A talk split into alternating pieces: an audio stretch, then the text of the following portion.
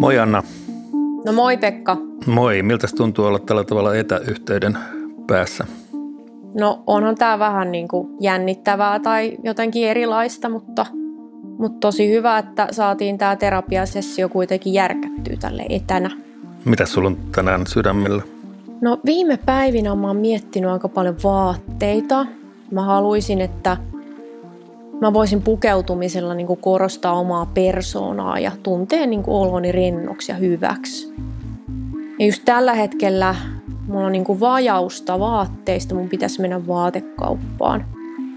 Mutta musta tuntuu, että mä joudun ostaa kivoja vaatteita arvomaailmani kustannuksella.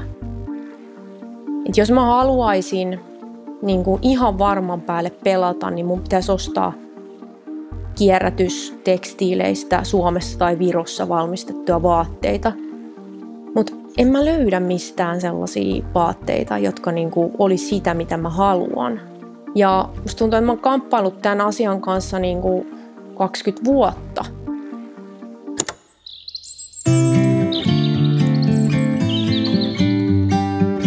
Mä oon Anna Sjöval, 37-vuotias helsinkiläinen. Ja mä oon ilmastoterapian tarpeessa. Ilmastoterapia, ilmastoterapia, ilmastoterapia.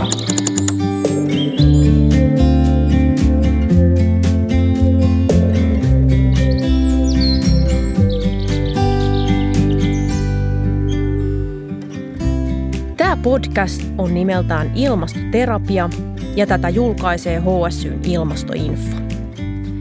Mun ilmastoterapeuttina tässä sarjassa on Pekka Sauri. Tänään mua ahdistaa vaatteet. Vaatteiden vastuullisuuskysymykset.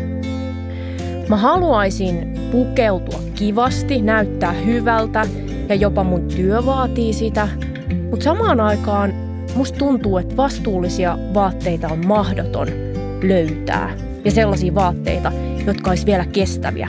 Mulle kestävyys tarkoittaisi vähintään 10 vuotta vaatteiden käyttöikää.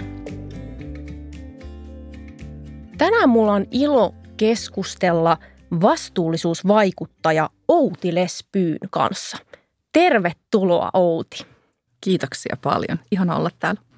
Mua kiinnostaisi ihan alkuun kuulla, että kuka sä oikein oot, mitä sä oot tehnyt vaatealalla ja mitä sä nykyään teet. Ja vielä bonuksena, voisit sä kertoa, mikä on sun lempivaate? No vastuullisuusvaikuttajan duuniin kuuluu kaikki somekanavat, mitä ylläpidän. Mä oon kirjoittanut blogia 13 vuotta ja sen jälkimainingeissa sitten tullut kaikki nämä muut somekanavat siihen päälle.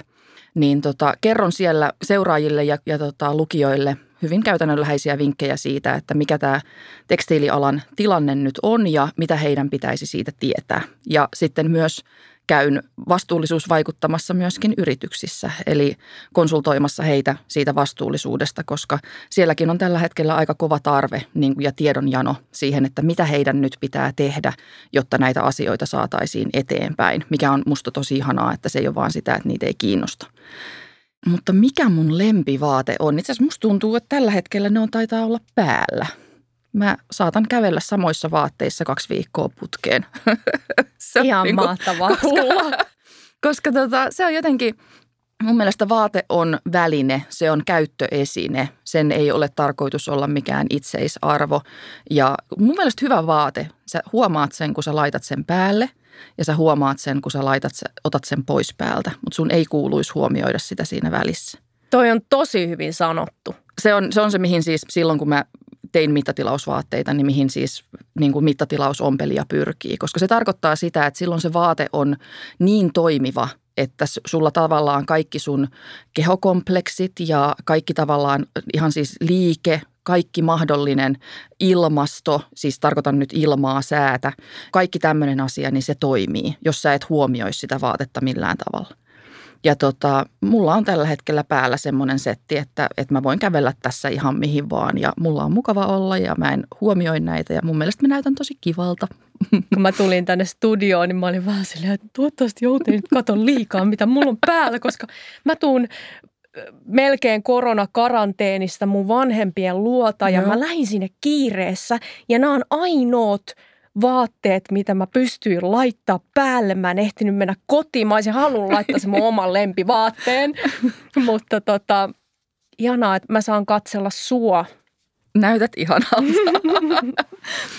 tota, se on jännä se fiilis, jos on vaatekaupassa ja yhtäkkiä tulee semmoinen, että hei, vitsi, tämä vaate. Että mä jotenkin tunnen olevani oma itseni vähän enemmän kuin normaalisti ja mä pystyn rentoutumaan ja tuntuu hyvältä. No tota ei välttämättä siellä vaatekaupassa huomaa, mutta mä oon samaa mieltä, että aika nopeasti kun sen vaatteella ottaa päälle ja lähtee liikenteeseen, niin huomaa. Ja jos vastakohta on se, että kaupassa on joku kiva vaate, mutta sitten kun laittaa päälle sen, niin tulee semmoinen, että mm, no, tässä on nyt jotain tämmöistä, tämä on tosi kivaa, mä haluaisin ostaa sen ristiriitainen fiilis. Mm. Ja sitten jos ostaa sen, sit tosi nopeasti huomaa, että ei oikein tee mieli laittaa sitä päälle. Aina kun laittaa sen päälle, niin jotenkin vähän semmoinen nihkeämpi olo itsestä. Tai jopa mä oon huomannut, että silloin tällöin, kun on tämmöinen joku halpaketjun vaate päällä, ja. vaikka kirppariltakin ostettu, niin on vähän semmoinen, aika rumasti sanottu, vähän semmoinen halpa olo. Jotenkin semmoinen niin kuin, vähän semmoinen ristiriitainen tai jakautunut olo. Joo, siis mä, mä tiedän, mitä sä tarkoitat tuolla noin. Se itse vaatteen tekijänä uskon ja siis veikkaan, että kysyt keltä tahansa käsityöläiseltä, niin ne sanoo sulle tätä samaa. Niin silloin, kun sä valmistat jonkun tuotteen, niin se energia, mikä sulla itsellä on ja se henkinen tila, mikä sulla itsellä on, siirtyy siihen tuotteeseen, mitä sä valmistat. Jotenka jos se tuote tehdään hyvin huonoissa oloissa, niin mm. silloin se energialataus, mikä siinä on, ei voi olla kauhean hyvä. Ja siis mä väitän, että ihmiset aistii tämän, mm. koska mä oon nähnyt sen sovitustilanteessa niin monta kertaa, että mä en voi niin kuin tavallaan kieltää sitä. Mutta siis mulla ei ole mitään tieteellistä mm. todistetta tähän näin. Mutta siihen sovituskoppiin mulla on silleen hyvä vinkki, kun menee ostamaan vaatteita, niin jos mitenkään mahdollista, että siellä kopissa on tilaa, niin laita ne vaatteet päälle sillä tavalla, että sä et katso itseäsi peilistä. Koska silloin tota, se ensisijaisesti, sä silloin puet sen niin kuin tavallaan se, se tunne, se tuntuma edellä. Ja sen jälkeen tota, teet sitten ihan nämä normaalit liikeratatestit, eli menet kyykkyyn, varovasti istut alas, koetat suorilta jaloilta poimia jotain lattialta. Nämä on sellaisia asioita, millä sä varmistat sen, että siellä on esimerkiksi tarpeeksi väljyyksiä ja, ja niin kuin, että se ei ahdista sitä sun normaalia niin kuin elämistä, olemista, liikkumista. Ja sen jälkeen käännyt vasta ympäri se peilikuva on siitä ärsyttävää, että se peilikuva, kun meillähän on tosi monta eri minäkuvaa, niin se peilikuva kertoo aina sulle sen näkymän niin kuin sun kaikkien omien kehokompleksien kautta. Mm, totta. Ja se ei ole millään tavalla verrattavissa niin kuin siihen, että mitä muut ihmiset näkee. Mm. Niin sun olisi tosi tärkeää niin kuin keskittyä vaan siihen niin kuin tuntumaan ja siihen, että mi- miten sä käytät ja miten sä olet siinä vaatteessa. Ei siihen, että miltä se niin kuin näyttää.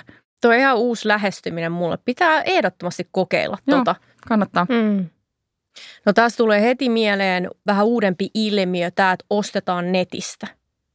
Tämähän niin kuin muuttaa tämän pelikentän aivan täysin ja myös ympäristövaikutusten suhteen aivan eri tilanne. Musta tämä on vähän huolestuttavaa. Mutta puhutaan hetki nyt tästä vastuullisuudesta. Miten sä määrittelisit vastuullisen vaatteen? Vaatteen meille tavallisille ihmisille? Mä pystyn määrittelemään vastuullisen vaatteen vaan mun henkilökohtaisen oman arvomaailmani kautta. Eli jos sä esimerkiksi kysyt multa nyt jonkun tietyn vaatteen kohdalla, niin mun pitää ensin tietää, mikä sun arvomaailma on. Muuten mä vastaan siihen itseni kautta ja okay. se ei ole oikein. No jos mä sanoisin, että mulla on tosi tärkeää ihmisoikeuskysymykset, se, että ne tekijät koko siinä tuotannon elinkaaren aikana on Joo. voinut niin hyvin kuin ne nyt tänä päivänä voi Joo. voida tai olla, mutta yhtä lailla mulla painaa nämä ympäristövaikutukset siinä. Jos ja, sulla on pakko valita, niin kumman sä valitset tärkeämpänä? Ai, toi on niin paha. Niin on. Mä, mä tiedän siis. Mä, mä oon, tota, se syy, miksi mä kysyn tätä näin, niin on siis se, että mä, mä viime vuonna tulin sellaiseen tulokseen, että, että kun tosi usein ihmiset haluaa kaiken – ne mm. just haluaa, että tämän pitää olla vastuullinen, mutta se on ihan sama juttu, jos sä vaan sanoisit jollekin, että sun pitää olla hyvä. Niin tota, miettii mieluummin niin kuin sen sillä tavalla, että ottaa vaikka niin kuin viisi vastuullisuuden käsitettä. Ihan siis, se on aika pieni määrä niistä kaikista, mitä on. Jos sun on pakko valita, niin kumpi on tärkeämpää sulle, se eettisyys vai ekologisuus vai mahdollisesti niin kuin taloudelliset aspektit. Ja sitten riippuen siitä, että jos mä tiedän, mikä se sun niin kuin kulma tulla tähän näin mm. on. Niin heti kun pystyt kertomaan, mm. että mikä se niistä on, niin sitten mä voin kertoa, että mikä tavallaan just sulle se paras mahdollinen niin kuin tuote tai tulokulma no, on. No lähdetään siitä, että kaksi tämmöistä ihmistä, toiselle nyt ympäristö ja toiselle ne ihmisoikeudet se, kenelle ihmisoikeudet on tärkeä, niin tälle kuluttajalle on tosi tärkeä selvittää niiden tuotteiden valmistusmaa – ja suurimmassa osassa esimerkiksi nettikauppoja, niin tuotteen valmistusmaata ei tekstiilien osalta ole merkattu millään tavalla, joten hän joutuu rajaamaan sitä jo aika paljon, niin kuin, että missä hän tekee niitä ostoksia. Eli silloin yleensä tämä ihminen ostaa vain kivialoista, koska silloin hän pystyy tarkastamaan sieltä lapusta itse sen valmistusmaan. Ja Eikö jos, nettikaupassa todellakaan saa ei, sitä infoa? Ei, ei. Mä tuossa pari vuotta sitten kysyin kymmeneltä nettikaupalta, että miksei niitä tietoja ole sinne merkattu ja mulle vastattiin, että tilaa tuote ja kato kotona ja palauta sitten, jos ei se ole ok.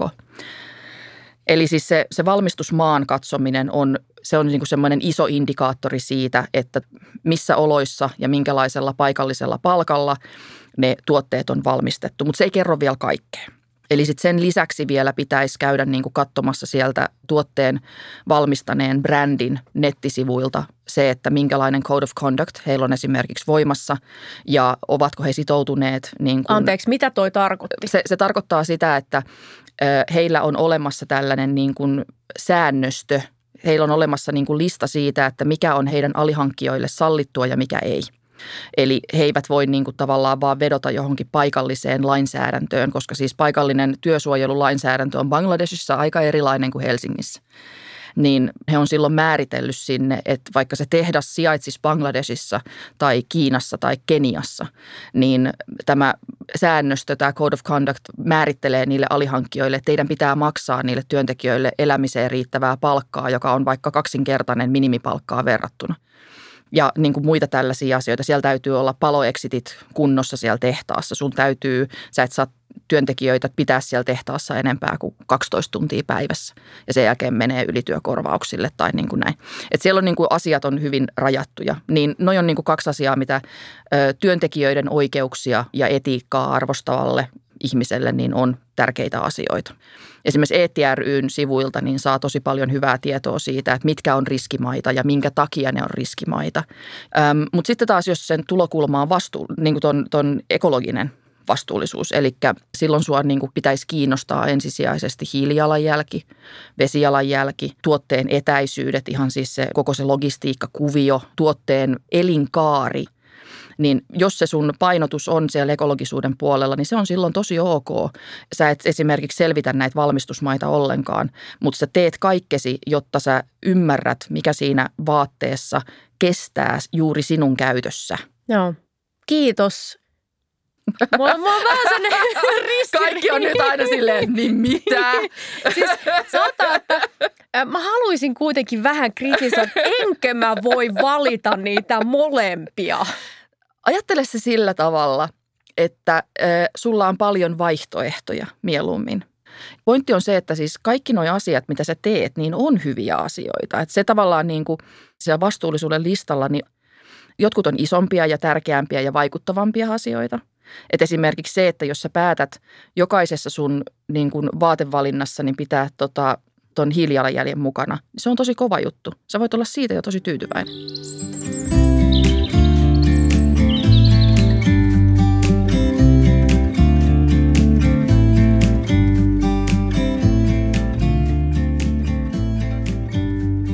mennään niihin ympäristövaikutuksiin. Eli ilmastovaikutukset, mä oon siinä käsityksessä, että vähän laskentatavasta riippuen vaateteollisuus vastaa 4-10, jopa 10 prosentista globaaleja ilmastopäästöjä. Se on aivan valtavasti ja siitä on vaikea uskoa. Näin on. Pitääkö paikkansa, että suuri osa näistä ilmastopäästöistä tulee siitä, että millä nämä tehtaat pyörii usein kivihiilellä, Joo. ruskohiilellä Joo. jossain kaukana? Mua itseä ärsyttää tosi paljon se, että aina kun puhutaan tekstiileistä, niin joten se keskustelu aina pyörii niin kuin niiden kuitujen ympärillä. Et kun tämän alan käyttämät energiamuodot on yksi olennaisimmista osista juurikin sen hiilijalanjäljen kannalta – Eli siellä, niin kuin, että jos haluat vai ilmasto vaikuttaa näihin yrityksiin, jotka niin kuin noita vaatteita valmistaa, niin mm. annatte palautetta niille, että moi, näköjään nyt luomupuuvillaa on niin kuin puolet mallistusta, että kiva siitä, kiitti. Mutta mua kiinnostaisi nyt, että kuinka paljon teidän tuotannosta on valmistettu oikeasti uusiutuvilla. Ja sitten niin kuin teidän oma tuotanto ja teidän alihankkijat erikseen, että eritelkääpä noin. Ja toinen on sitten myöskin niin kuin vesijalanjälki, koska sen laskeminen on hankalaa – mutta se on jollain tavalla, sen pystyy edes suurin piirtein niin kuin ilmoittamaan. Ja yleensähän siis se, että jos sulla on polyester, niin siinä on korkea hiilijalanjälki, jos sulla on puuvillaan, niin siinä on korkea vesijalanjälki. Mm. Että se yleensä menee vähän silleen, että se on joko jompikumpi. Ja, ja tota, että jos sitten halutaan niin kuin siitä vesijalanjäljestä niin kuin puhua, koska siihen tulee just nämä itse tuotteet kysymykseen enemmän. Siellä sitten kannattaisi miettiä sitä, että jos siinä vaatteessa on niitä luonnonkuituja ja muita, niin vesijalanjäljen kannalta on olennaista just se, että mihin esimerkiksi niin kuin paljon sitä käytetään, sitä vettä, mistä se vesi otetaan sinne tehtaisiin ja siihen tehdasprosessiin ja sitten mihin se menee ne kaikki jätevedet sitten sieltä tehtaalta. Ja onko siinä joku filtteri välissä vai lasketaanko ne suoraan vai jonnekin kangesiin? Koska ilman puhdasta vettä ei ole tervettä yhteisöä. Niin tuossa on kaksi tosi isoa asiaa, mitkä liittyy niin kuin ekologisuuteen ihan siellä valmistusmaissa. Mm. Sitten on tietty kemikaaliintensiivisyys, puuvillan tuotannossa ihan se torjunta-aineiden käyttö, mutta kuinka paljon niitä niin kuin myrkkyjä, erilaisia kemikaaleja päätyy jätevesiin aivan valtavasti – jos siihen vesijalanjälkeen aletaan kiinnittämään huomioita, niin se, että niin kuin mikä se myrkyllisyyden tilanne on, niin se, se tulee niin kuin aika lailla siinä kaverina kyljessä ihan saman tien. Mm. Ja toi on semmoinen asia taas sitten, mihinkä esimerkiksi kuluttaja ei välttämättä suoraan pysty vaikuttamaan, koska siihen liittyy niin kuin niiden valmistusmaiden paikalliset niin kuin ympäristölait ja tämmöiset asiat, mitkä vaatii jopa niiltä niin kuin tekstiilejä valmistavilta yrityksiltä niin aika suuria niin kuin ponnistuksia, että ne pääsee niin kuin painostamaan esimerkiksi jotain paikallista lainsäädäntöä niin kuin tekemään tälle asialle jotain. Itse mä oon tullut siihen tulokseen, että, että se yksi kuluttajan parhaista vaikutuskeinoista, niin sen lisäksi, että sä kulutat tietyn tyyppisiä tuotteita. Eli – se on tavallaan niin kuin tämä, että jos sulla on mahdollista ostaa semmoisilta brändeiltä, jotka on tosi ok ja niillä on niin kuin nämä asiat hallussa tosi hyvin, niillä on täysin läpinäkyvä tuotantoketju ja tehtaiden paikat on tiedossa ja kaikki nämä, niin tehkää se. Jos teille on mahdollisuutta niille laittaa rahaa, niin sitten, että se on oikeasti sieltä Prismasta tai niin kuin Henkkamaukasta tai jostain muusta, niin niiltäkin niin katsoo tosi tarkkaan sitten niin kuin niitä, koska se, siinäkin se valmistusmaa esimerkiksi vaikuttaa – jos se tuote on valmistettu EU-alueen sisällä, niin EU-alueen ympäristölainsäädäntöhän on huomattavasti tiukempi kuin mitä esimerkiksi tuolla kaukomaissa on. Niin sekin on jo yksi niin kuin parannus. Mm. Ja sitten se viimeinen keino on se, että yrittää opetteleen tunnistamaan sitä mahdollisimman laadukasta tuotetta. Eli sitten se, että jos, jos sun on sitten pakko ostaa sieltä niin kuin halpaliikkeestä, niin sitten yrität ainakin niin kuin katsoa sen, että se tuote olisi mahdollisimman just sun käyttöön sopiva ja paksusta ja kestävästä materiaalista, joka kestäisi vielä sun pyykinpesunkin. Niin, tota, niin tavalla niin kuin pystyy niin kuin lähteä lähestymään sitä, että miten sitä kokonaisympäristövaikutusta saisi niin kuin laskettua mahdollisimman paljon. Mm. Vielä noista ilmastovaikutuksista.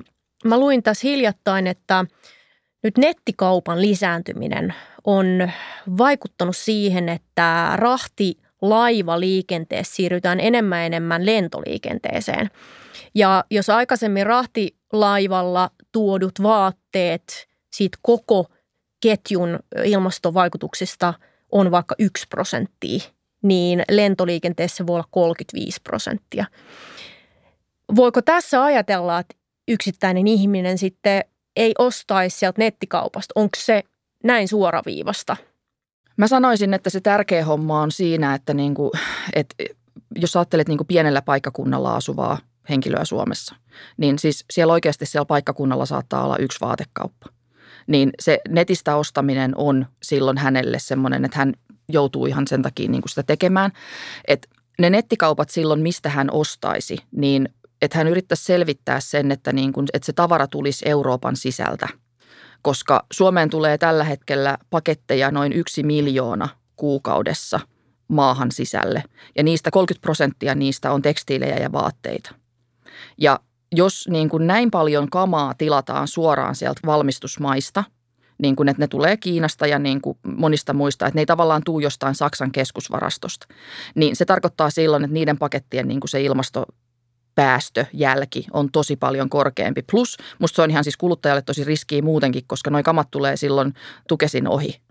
Et sieltä ei tilatta suoraan sieltä Kiinasta, vaan niin kuin, että sä tilaisit semmoisista mestoista, mitkä varmasti toimittaa sen kaman Euroopan sisältä, koska silloin sitä tavaraa on päästy siirtelemään sinne isommissa pumpseissa, jolloin mm. sen ilmastopäästö on pienempi ja sitten muutenkin, että se on ihan siis turvallisuustekijä.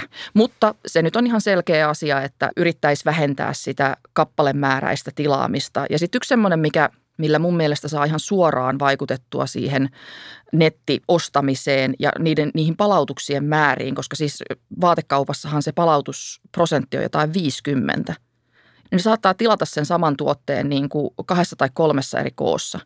Sitten ne sovittaa sen himassa – pitää ehkä sen yhden ja sitten palauttaa loput. Ihan totta. Joo, kyllä tätä tehdään todella paljon. Ja Siellä tämä, tulee sitä lä- lähilogistiikkaakin aivan valtavasti. Aivan, siis se on ihan älytöntä. Ja siis toisaalta se on ihan ymmärrettävää, mutta tämä on myöskin niin kuin niille vaatteiden valmistajille ja niille nettikaupoille aivan järkyttävä kustannus. Mm. Se on muistaakseni jotain niin kuin 13 euroa on niin kuin jokaisen vaatteen semmoinen keskimääräinen tavallaan logistiikkakustannus, mikä siihen tulee päälle automaattisesti. Ja tämän takia esimerkiksi niin kuin niitä just siihen kustannusrakenteeseen on pitänyt laskea kaikkea tällaista ylimääräistä mukaan, koska jengi käyttäytyy tällä tavalla. Eli jos haluat vähentää sitä omaa, että sun on pakko ostaa sieltä netistä, niin pyrit ostamaan semmoisilta valmistajilta, joiden se niin kuin varasto sijaitsee Euroopan sisällä mielellään ihan siis mahdollisimman lähellä. Ja, ja sitten, että tarkistat ne mitat. Että sä oikeasti mm. tiedät sun omat mitat, että sulla on mittanauha siellä himassa. Ja et tilaa mitään sellaista, mistä sä et ole tarkistanut mittoja. Mm. Yksi ympäristövaikutus, mikä mun mielestä jää vähän varjoon monesti, on tämä mikromuoviongelma tekokuidusta. Pitääkö paikkansa, että noin 35 prosenttia maailman meriin päätyvästä mikromuovista on peräisin vaateteollisuudesta, tekstiileistä? Voi pitääkin, mutta siis se ei, tämä on semmoinen asia, että siitä mun mielestä puhutaan taas liian paljon huomioon ottaen se, että me ollaan suomalaisia. Mä oon samaa mieltä, että puhutaan liikaa, mutta me puhutaan liikaa jostain niin kuin elintarvikemuoveista, tämmöisistä. Joo. Ei ne päädy sinne meriin.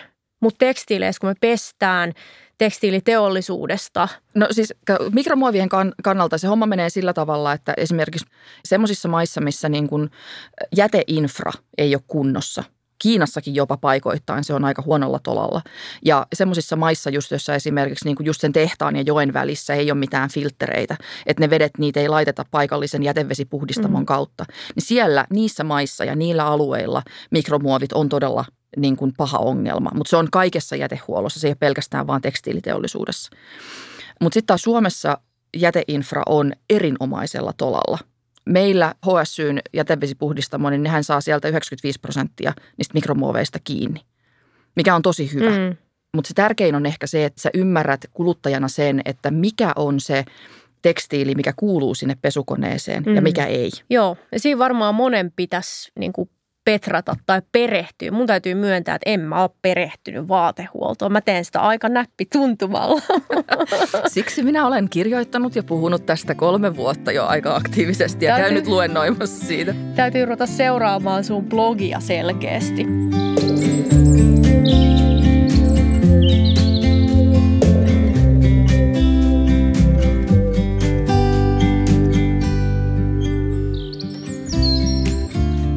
Puhutaan hetki pikamuodista.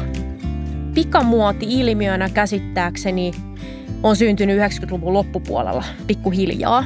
Mä oon ymmärtänyt, että vaatteiden tuotanto on tuplaantunut 10-15 vuoden sisään. Jep. Ja silti me käytetään vähemmän rahaa vaatteisiin. Jep. Ja tosi iso osa kaikista tuotetuista vaatteista tai siitä materiaalista, mikä sitä tuotantoa varten on tehty, niin päätyy – roskiin poltettavaksi. Jopa niistä valmistetuista vaatteista iso osa päätyy käyttämättömänä jätteeksi. Tämä on aivan järkyttävää. On. Miten me ollaan päästy tällaiseen tilanteeseen? Tota, ihminen ei välttämättä niin kuin huomaa asioita, mitkä tapahtuu kymmenen vuoden aikana hyvin hitaasti. Toisaalta aika nopeasti. No yhdelle ihmiselle omassa arjessa se kymmenen vuotta on tosi pitkä aika, mutta sitten tietenkin niin kuin, ö, talous, talouden historiaa katsottuna, niin se on tosi niin kuin, niin kuin lyhyt aika. Vaatteiden euromääräinen arvo, että mitä sä maksat jostain vaatteesta suhteutettuna esimerkiksi sun mediaanituloihin yleensäkin, niin siis sen arvo on tipahtanut viidennekseen siitä, mitä se on esimerkiksi ollut 80-luvun puolessa välissä. Eli jos nykyään keski-ikäinen ihminen muistelee sitä 90-luvun alkua, että kuinka paljon niin kuin niihin leviksiin piti kerätä rahaa. Joutuu olemaan oikeasti siis kaksi-kolme kuukautta jossain kesätöissä jossain niin kuin jäätelökiskalla, että sulla oli varaa niihin ksiin leviksiin. Me saadaan nykyään vaatteita viisi kertaa halvemmalla kuin, Uhuh. kuin mitä siis silloin mun ollessa mm. teini-ikäinen, mitä ne on niin kuin ollut. Se on niin kuin mitä yksi. me saadaan tänä päivänä, laatu no. ei ole. Se on mun kokemus, että mä en enää osaa mennä kauppaan ja mä en niin kuin tiedä ikinä, että onko tämä laadukas vai ei. Musta se hintakaan ei enää kerro sitä. Ei tietenkään, koska siis se on tosi paljon halvempaa. Siis jos 80-luvulla olisi mm. vaatteet ollut tätä laatua, niin siis nehän olisi kaikki kantanut ihmiset takaisin sinne kauppaan, että mitä roskaa sä oot myynyt mulle. Että mm. mä haluan kunnon tavaraa, kun mä kerta maksan siitä kunnon hinnan. Mm. Sitten jos mä esimerkiksi mietin niin kuin henkilöitä, jotka on vaikka syntynyt niin kuin 90-luvun lopulla, niin eihän niillä ole mitään käsitystä siitä, että mikä on edes laadukas vaate, koska ne ei ole koskaan elänyt niin kuin sitä aikaa. Ja ne on tottunut tähän näin, että tämä meininki on tätä ja sulle ei tavallaan ole edes mitään muuta vaihtoehtoa. Mutta se on mun mielestä silleen vähän hassua, että sit samaan aikaan niin vaaditaan parempaa laatua, mutta sitten siitä ei mukaan olla valmiita maksamaan yhtään. Et kyllä se vaan niin kuin, se on vaan valitettava tosiasia, että jos ne vaatteet valmistetaan hyvissä olosuhteissa ja niille ihmisille maksetaan elämiseen riittävä palkka ja sitten vielä ne materiaalit on laadukkaita ja kestäviä ja näin, niin et sä sitä kuule saa silloin tuolla halpamuodin hinnalla. Mä ymmärrän sen, että, että, että kaikki ei pysty niin kuin vaan oleen ostamatta jotain. Miks, mistä tämä tulee? Tää? Mitä tarvetta me tyydytetään? Onko se... Se on semmoinen unelma, mun, mun teorian mukaan se on semmoinen unelma keskiluokasta. Kaikki haluaa kuulua johonkin parempaan tuloluokkaan ja materian omistaminen on yksi semmoinen, niin kuin, että mulla on varaa.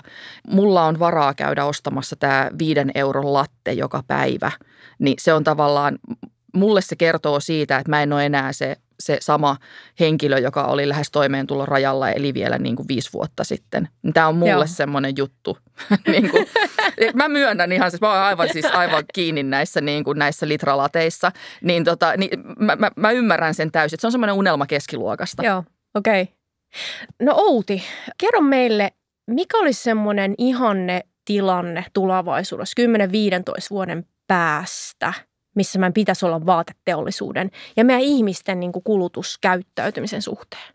Mä näen tällä hetkellä semmoisen hopeareunuksen tässä kaikessa nyt tämän koronan takia. Mä oon hyvin toiveikas nyt sen suhteen, että tämä koronakriisi ja tämä taloudellinen kriisi, mikä tulee, niin paljastaa yrityksissä aika selkeästi sen epätasapainon, mitä siellä on sekä taloudellisesti että ekologisesti.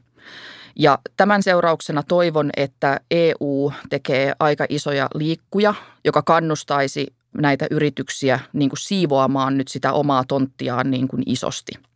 Ja kuluttajaa aktivoi nyt tässä näin olemaan osana sitä muutosta sillä tavalla, että ne antaisi tosiaankin palautetta, muistaisi äänestää kaikissa vaaleissa. Palautetta kenelle? Ää, niille vaatefirmoille, mutta myöskin päättäjille – siitä, että mikä heille on tärkeää ja sitten oikeasti katsoa, että mihin niin kuin ne rahansa laittaa.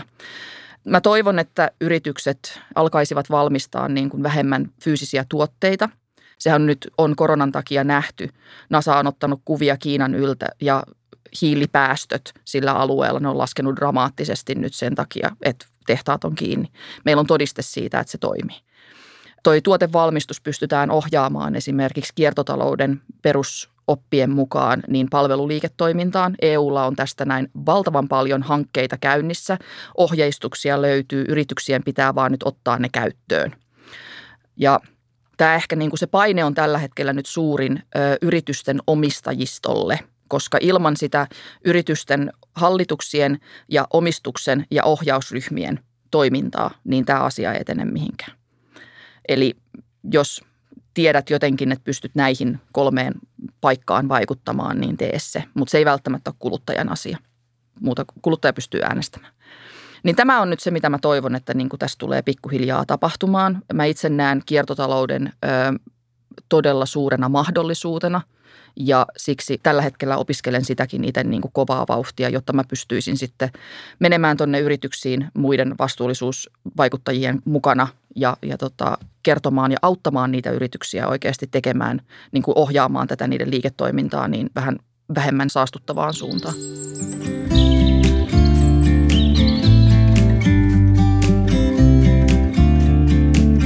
Ilmastoterapia, ilmastoterapia, ilmastoterapia.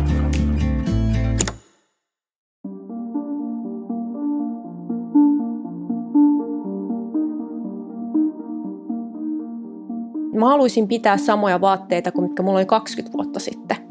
Mutta mähän näytän aivan kajahtaneelta. Et yhteiskunnasta tulee musta semmoista niinku painetta kuluttaa, kuluttaa, muoti muuttuu niinku tosi nopeasti.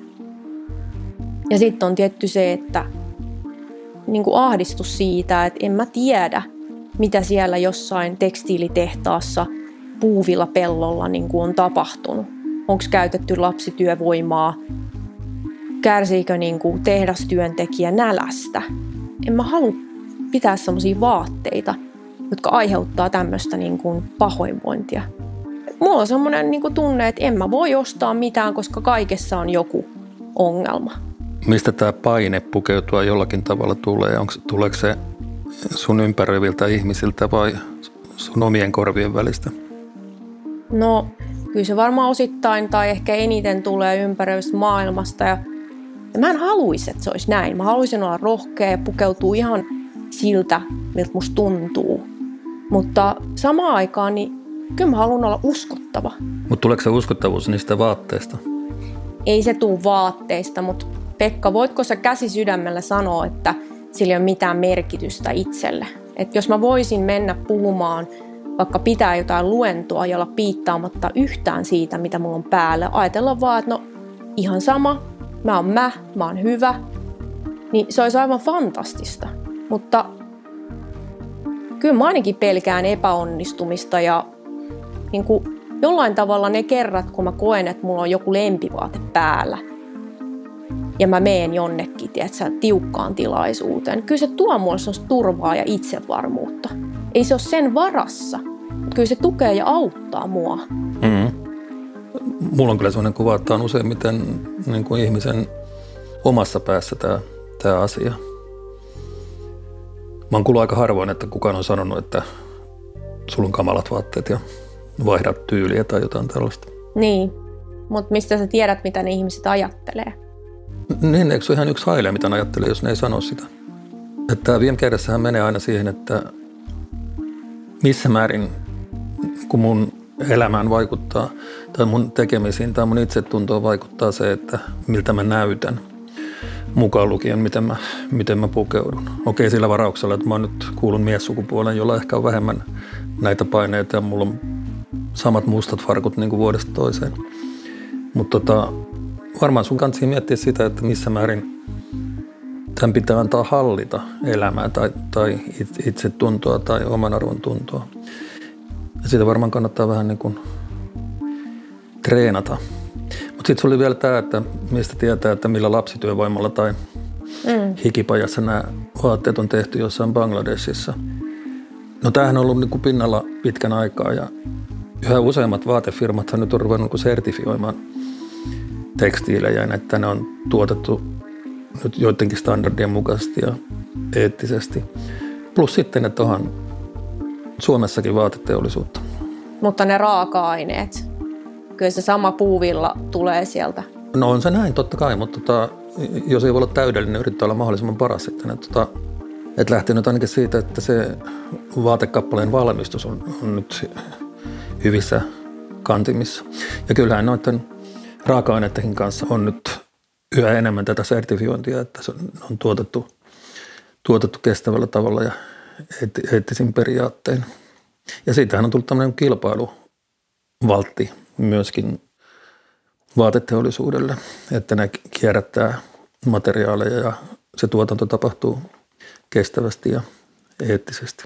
Totta kai se vaatii varmaan vähän, vähän niin kuin selvittelyä, että mitkä vaatetuottajat sitten toimii kestävällä tavalla, mutta tota, tämmöistä selvittelyä nyt tietysti kaikki joutuu tekemään niin kuin kaikkien tavaroiden ja ruoankin kohdalla.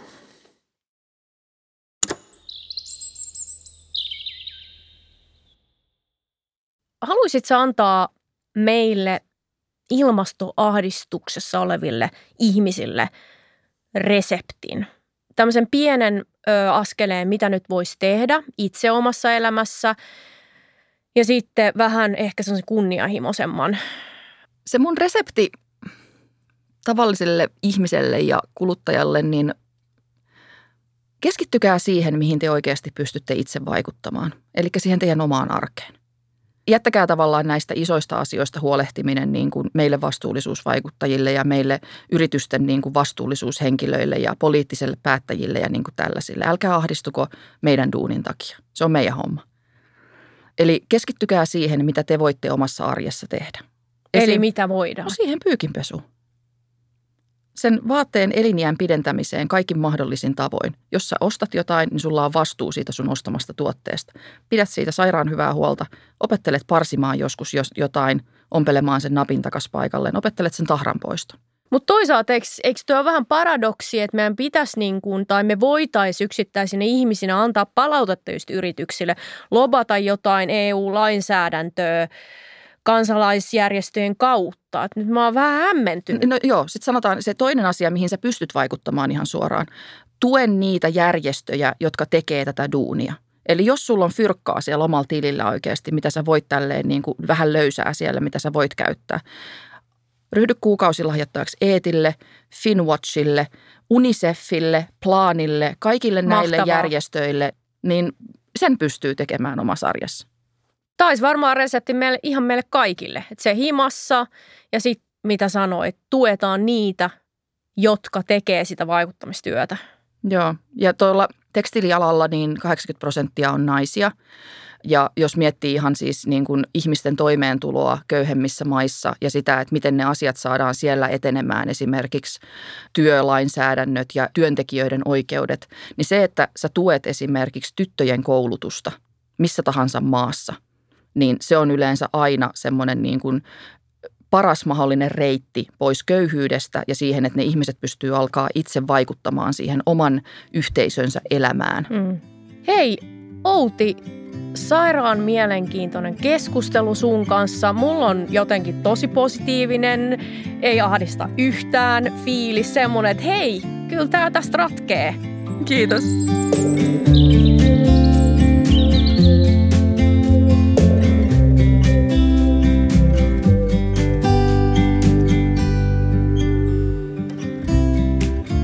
Kuuntelit Ilmastoterapia-podcastia, joka on Nessusi ilmastoahdistukseen.